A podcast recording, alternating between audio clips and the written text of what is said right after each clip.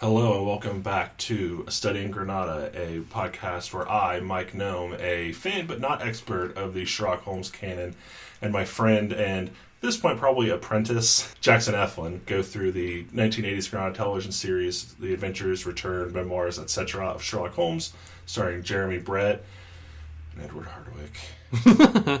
Well, not right now. Right now, we're starring Chiwetel Ejiofor and Johnny Depp. Yeah, so we decided to watch Sherlock Gnomes after um, we couldn't really do our original idea, which was to play some of the Sherlock Holmes video games. Turns out I have some screen-related nausea, so that's fun to learn about. Yeah, uh, I only bring it up because I didn't want Jackson's great joke of titling the bonus episodes "The Studying Granada," "The Game is Afoot" to go to waste because it was very good. Yeah, I'm really proud of that. Some of you may remember in the last bonus episode, Holmes and Watson, we talked about the idea of Watson as the villain, and I mentioned this movie kind of did that fairly well, and so we decided, what the hell, let's uh, jump into Sherlock Gnomes. So, for those not familiar, of which I cannot blame you, uh, this is a sequel to Gnomeo and Juliet, a sort of loose retelling of Romeo and Juliet, but for kids, and all the characters are garden gnomes and other ornaments. Which character from Romeo and Juliet would you say Mankini is? Who's the? uh Father Lawrence? That's what I was thinking too. I was gonna say he's a little closer to Mercutio. No, definitely Father Lawrence. Okay, yeah, I guess. You didn't remember the part in Romeo and Juliet where Father Lawrence is wearing a mankini? It's been a long time since I've watched mean- the Baz Luhrmann version. or his famous line, bun, sun's out, buns out? The sun doth be out, the bun quoth be out. that's that's how Shakespeare talk happens. There's a pool! Woohoo! I'm okay! Excuse me. So, before we get into the synopsis, we hmm. open the movie on a librarian gnome with a big book, and they're going to tell us the story of Sherlock Holmes. And some other gnomes jump in, and they want to hear other stories. I wrote a few of them down. Indiana gnomes. Game of Gnomes! Or the Gnome Ranger! No. The Twilight Gnome! No! Spider-Man! Gnome coming! That was pretty topical. I'm, I'm wondering how well that's gonna age. Yeah, it won't. Uh, probably not as well, but this came out in 2018. All so- the discourse is gonna be happening about this movie in 20 years. Yeah, you know, once we finally get that, let's say hot Sherlock Gnomes talk, but that. Anyway, Uh, what was what was Twilight Gnomes about? yeah, so there's a bunch of gnomes, and they're in like a very small airplane, and one of the gnomes just keeps insisting that there's something on the wing. and Nobody else can see it. and then turns out it was all a dream.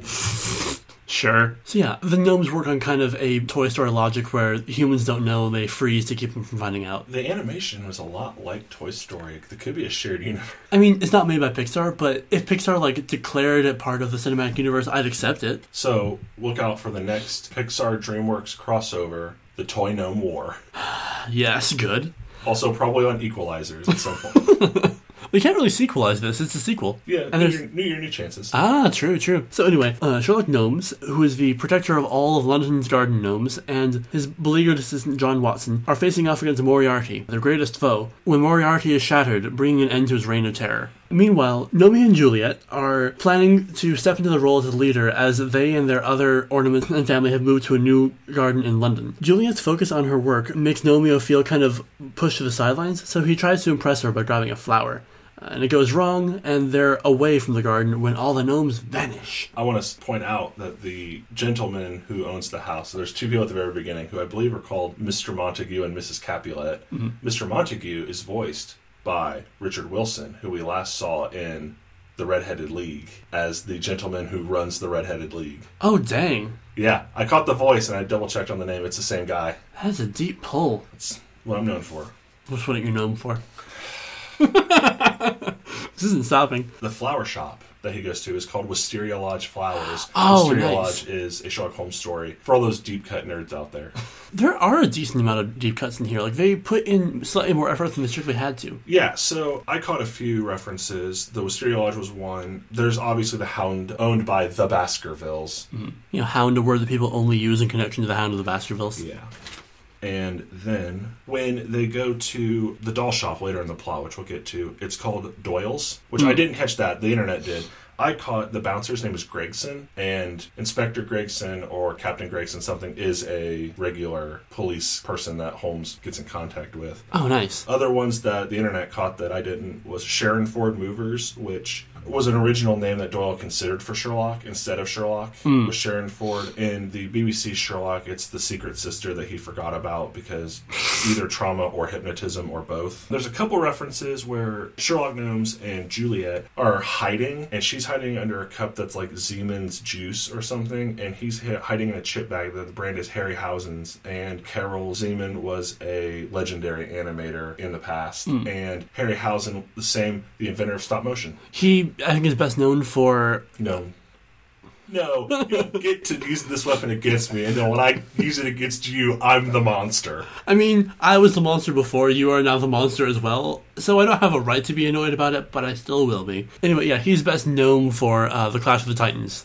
She must be delivered to the Kraken at the setting of the sun, or else the Kraken will destroy old Joppa and everyone within the city.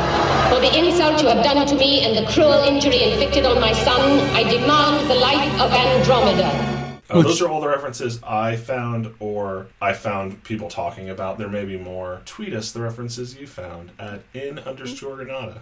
See what I did there? Ah, got that SEO going on. So, Sherlock Gnomes looks like Sherlock Holmes, but shrunken down. I'm kind of sad they didn't do more to make him a little more gnomey. Yeah. Like, I would have um, liked a more gnomish hat. A gnomish deerstalker.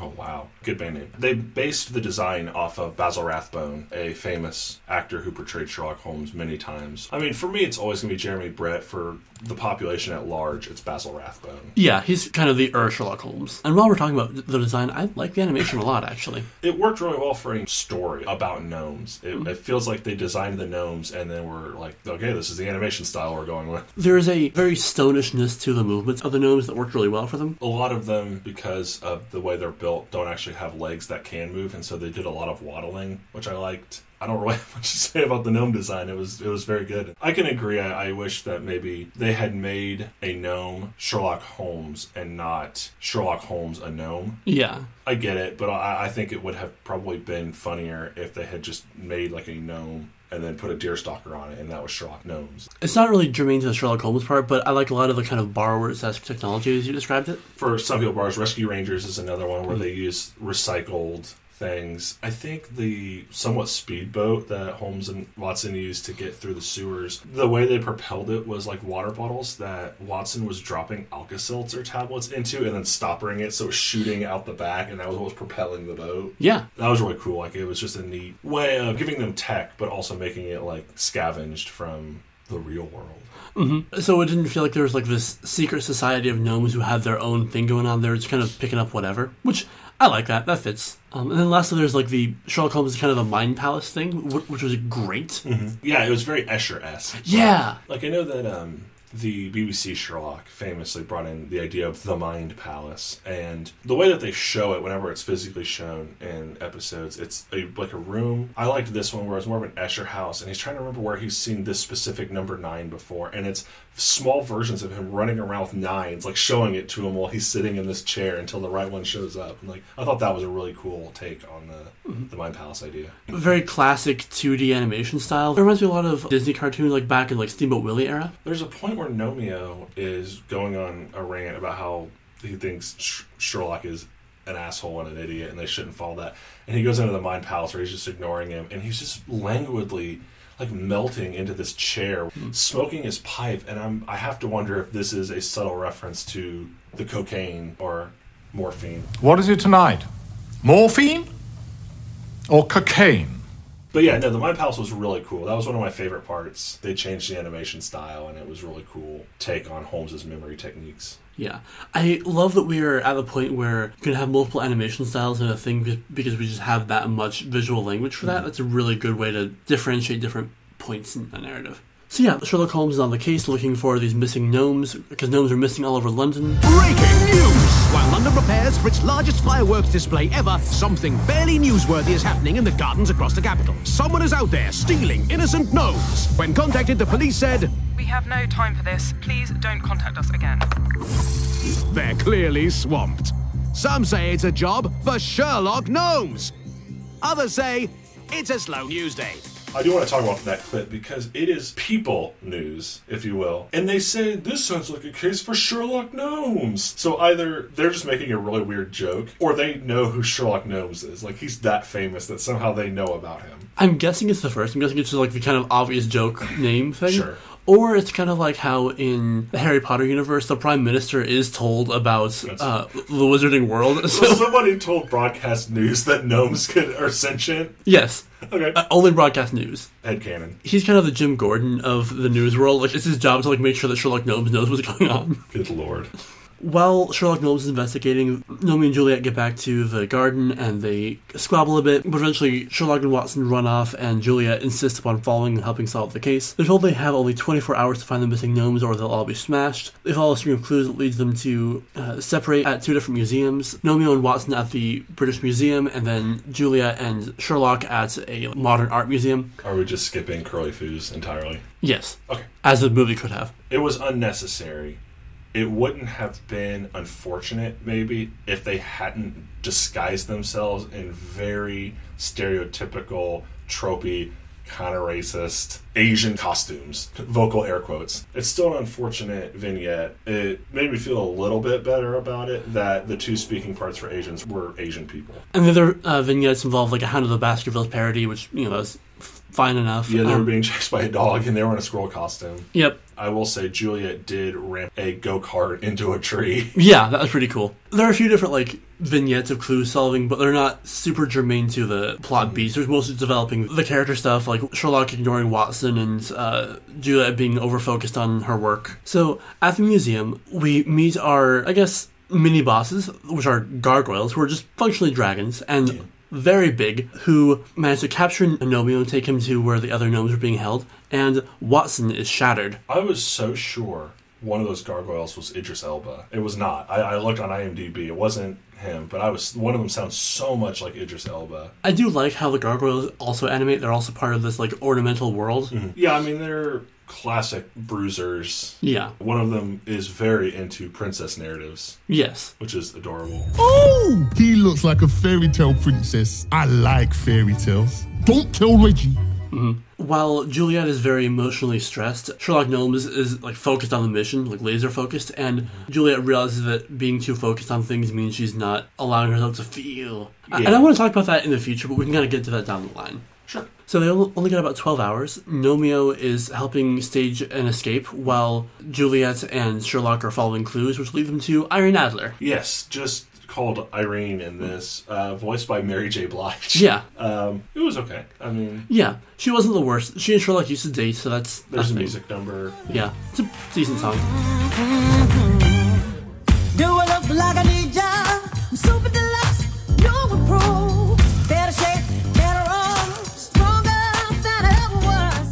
Mostly, it feeds us into getting Juliet's kind of arc settled, where she says the things like that is obvious that she's learned Yeah. her lesson. I guess. Right. A man doesn't make you strong. You're right, a man doesn't make you strong, but the right partner can make you stronger. But I've let mine down, and now I need to make it right.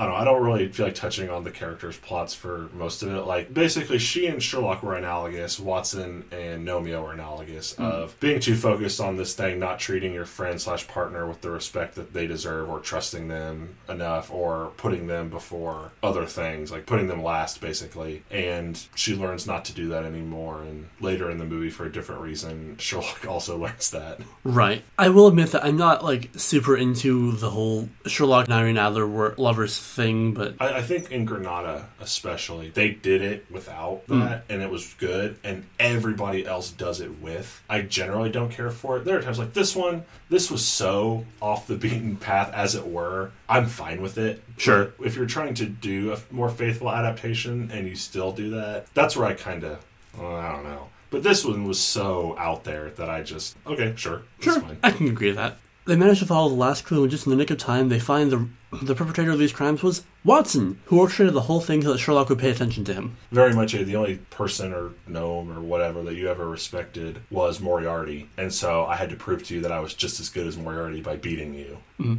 And all the gnomes who were kidnapped are totally safe. Nothing bad's going to happen to them. He was just trying to prove a point to Sherlock so that Sherlock would pay attention to him. Which And- I, I like that. I think that's a really solid Watson as antagonist, but not quite villain. Yeah, and the idea being we're going to go get the gnomes and you and I are never going to see each other again. And he has a, a line there Maybe you'll treat your next partner a little better. Yeah. World Watson, there's one thing I want to talk about. We didn't talk about with the bars thing.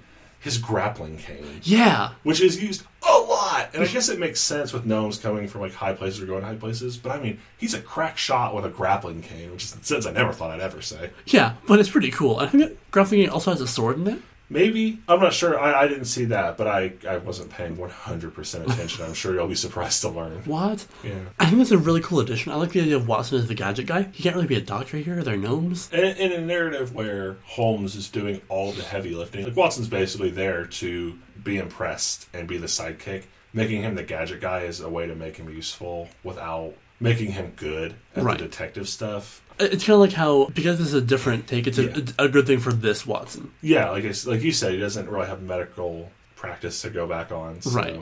I don't know. That would have been an interesting facet of like gnome garden gnome medicine and like fixing bones and I have a lot of questions about how bones. that works. That's setting bones. Setting bones, yeah. I guess like gluing them back together. Yeah, I actually thought a lot about that. Like, because at one point Holmes gets his like leg basically spent, and so he can't run or whatever. And I was just wondering, like, is that just what his leg is like forever now? If you were to like break it off and then glue a new leg on, would it work? Like, what's the So Irene Adler is a doll, and it seems like the dolls have a kind of posable, interchangeable parts. So Mm-hmm. I suppose it's got something to do with the animating force, but also can you therefore ship of Theseus Irene Adler?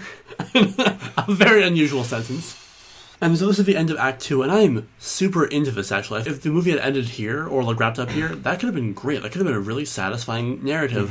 But wait, there's more. Oh, there's more. Uh, turns out Moriarty's alive, and he orchestrated the whole thing, and he tricked Watson into it, or he worked with the gargoyles to help cook up the scheme with Watson. So it was actually Moriarty behind the whole thing, it wasn't Watson's plan at all.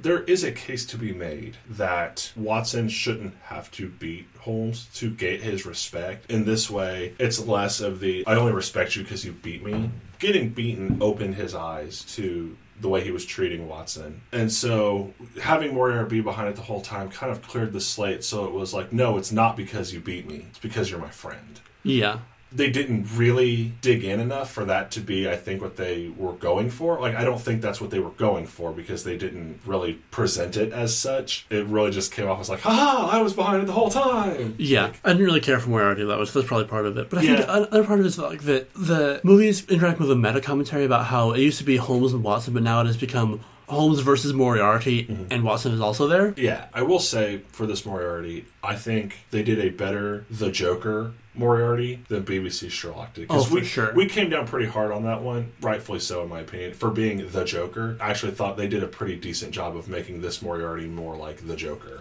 They didn't have to be glued down in a giant M, but it's the little touches that make a plan really evil. you know? Yeah, he definitely comments on being a supervillain, which I don't. It always bothers me when villains refer to themselves as villains, but I guess it's also a kids thing. Whatever. I mean, to be fair, it is needlessly complicated, but that's what supervillains do. Yeah, Moriarty's alive. He faked the whole thing, and now for his final problem, he has rigged uh, death traps to smash all the gnomes of London with the Tower Bridge. They're going to lift the bridge. The bridge, the back anchor, whatever, is going to crush all the gnomes as it opens. And Holmes, Watson, and Juliet are on the submarine that is heading to, or the ship that looks like a submarine more than a ship, weirdly, but to me at least, Yeah. the ship heading towards the bridge that's going to make it open. Moriarty's like, And when your warship arrives, the bridge will raise up and the 500 ton counterweight will fall, crushing the gnomes, making you the very instrument of their demise. Yes, you, Sherlock, will be the unwitting executioner of every single gnome in London. Which, no? But No, whatever. that's not how that works Yeah. at all. Everyone manages to team up and defeat Moriarty and his evil plan and the gargoyles, and everything's fine. They save the gnomes and they go home happy. A lot of drone use. A lot of drones. I mean, we're kind of hop skipping through this last bit, but my notes literally stop when they get to the bridge. They stop him. That's that's what happens. Everybody's learned their lesson. Everyone's friends again. Everybody's at the party at the end where Gnomeo and Juliet are named the head of the garden. Garden lords. Shoot, yeah, garden lords. Whatever. Um, it's not that. high garden lords of all gnomes. um, they plant the flower that Gnomeo tried to get for Juliet at the beginning. That's their flower. Mm. I mean, she gets a different one. It's not the same one, Right. And it's this great symbolic end to the movie that everybody's happy and healthy and Yeah. fuck. God. Holmes and Watson walk off together into the sunset. God. Okay, we're gonna get into that. I just might as well get into it here. That's where our notes are. So, I actually forgot that wasn't even what I was doing. yeah, but that is actually the next Yeah. thing on our, our notes list. So, yeah, an offhand thing happening in the narrative is that this whole planet is going down during a big fireworks celebration that's just will provide some explosions for the plot, as you do. But during this, we have Holmes and Watson reconciling while all these like pink and blue lights are going off around them, and it's very bi lighting. I'll put a link in the description to a good video explaining what bi lighting is, but it's a weirdly romantic color scheme for these two, especially since Gnomeo and Juliet are blue and red, so like the purple is kind of the, the union of the two. So it's odd to have also Holmes and Watson bathed in this. when in Rome. Yeah, when in Rome or London, I guess. Yeah, when on Tower Bridge. When in Londonium. Uh, that's Sherlock Gnomes. So, what do we think of Holmes? Divorcing ourselves from the fact that it's Johnny Depp, who is a most unpleasant person for this, what did we think of this take on Holmes? It's doing that thing where Holmes is a huge jerk, really mean, doesn't care about people, and all that stuff, which I understand why we're doing that. I understand that BBC Sherlock has made that like a thing for the next few decades or whatever, but I'm seeing the odd warmth and strangeness of Jeremy Brett Sherlock. Mm-hmm. I'm kind of not super into it. I think it works for the story they're telling, but I'm kind of ready for us to tell other stories. A lot of the more modern takes, I feel like conflated lines like He doesn't come to me for sympathy. with I get to just be an asshole to everybody. And Right. it's more like this is the job. Mm. On the job, I'm going to ask them the questions I need to ask to solve the mystery. And if servants or the mil- like military comrades are going to try to duck the question for propriety, I'm not going to put up with that. But we've also seen a lot of times when it comes down to normal people who are trying to help, Holmes is generally warm with them. That's one of the reasons, like you're saying, we're back to Holmes is just kind of an asshole to Mhm. everybody. And I feel like there's ways to do Holmes being very hyper focused without him being a jerk. Like, I don't have time for social niceties. We only have 24 hours to save the gnomes. Yeah, there is a great scene when they when they're looking for the gnomes in Romeo and Juliet's back garden, which in America we would call backyard. Yeah. where he just throws himself on the floor and is crawling around. His butt's just straight up in there as he's crawling across the grass, and it's very Jeremy Brett, like spider walking sideways in the Crooked Man, or throwing himself on the floor in um, Speckled band, like that kind of thing. Yeah, which I think works really well. They played with the fact that these are in fact gnomes, so they can move in really weird ways and mm-hmm. do stuff, which is fun. There's that great scene where he's chastising Julia for being very bad at waving a fake squirrel's tail, and he just starts wiggling his butt around a little bit. Just some fun, just Yeah. some butt fun. Some weird. that thing that you just said, yeah. Thank you for not saying weird butt fun. Um, Speaking of Juliet, so Juliet is played by Emily Blunt, who I love, playing the baker's wife from Into the Woods. No difference in these characters. house. We must lift the spell together. The spell is on our house. Now tell me, what am I to return with? Oh, God, you don't remember. And I'm not super here for the whole woman learns to not be so focused on her job that she neglects her husband thing. yeah, Yeah. Again, not the worst possible version of it, but we've moved past this now. I feel like she was being overly focused on. It's not even just Gnomeo. Mm. It was like there were a lot of scenes where he would suggest something and she would just kind of disregard any suggestion, and I felt more like it was taking a step back, not necessarily being less focused on it, just like also Like learning to compromise more? I guess, yeah, or allow other people in. Like, don't be less focused, but maybe allow more people in with the focus. Yeah. It still didn't play great because she was very much the like, no, work, work, work, work, work, like trope that we've seen a hundred times. And mm-hmm. then it was like, oh, you didn't pick me and I'd pick you. Oh, yeah, he'd always pick me. I should pick him. Like, it didn't pan out great. I. Yeah. I think it would bother me less if Romeo had also like learned a lesson as part of this, but Yeah, he didn't change point. as much. It was very much she needed to change, and he was awesome. That's a good point. Unlike in Into the Woods, where the wife is a bit too focused, but the husband is a bit too cowardly, they get a bit of that from each other. Then they find a giant's foot.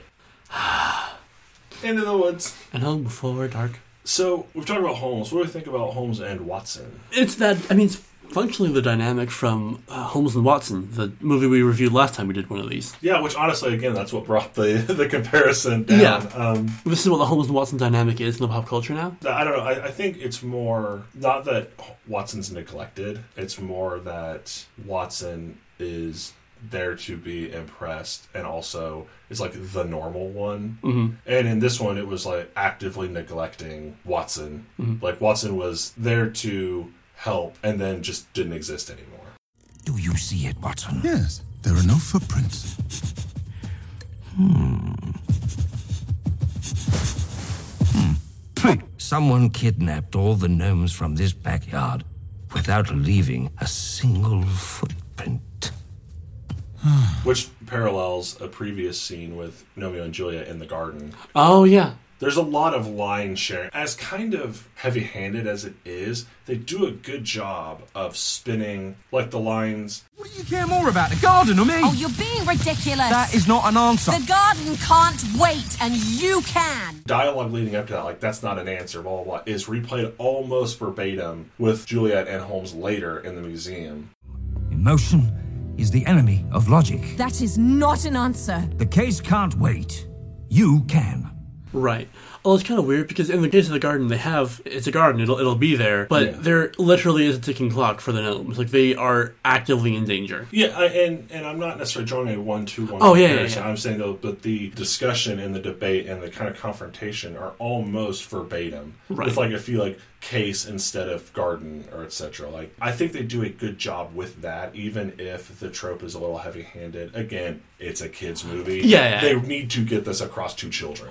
And a lot of our critique has to be filtered through the lens of this is made for kids. It's very safe. Oh yeah, for sure. And and I I mean we never see anything get smashed. Even if it's like, oh this did happen, we never see it. The worst is when we think Watson gets smashed, he falls off like a tower and then we hear the sound of it smashing it turns out it was a flower pot that he broke with his cane Yeah. to make to help throw them off the scent or whatever. I say it's heavy handed, but it, it's filter that through the fact that it's for children and it's probably comes out just right for kids. Yeah, honestly, this movie's a bit dark for kids. Like, there, there's a period of time where you assume that a primary character is dead. And I mean, there's a bit at the beginning when they think Moriarty's dead. It's because they, under the, the bones of a dinosaur that fell on him, they find like this bit of the crown that was on Moriarty's head because Moriarty's the mascot of Moriarty's Pies. Sure. They come in goobarb, and the crown is there, like it's been broken off. And then later, when they meet Moriarty, he has the crown, and at one point is like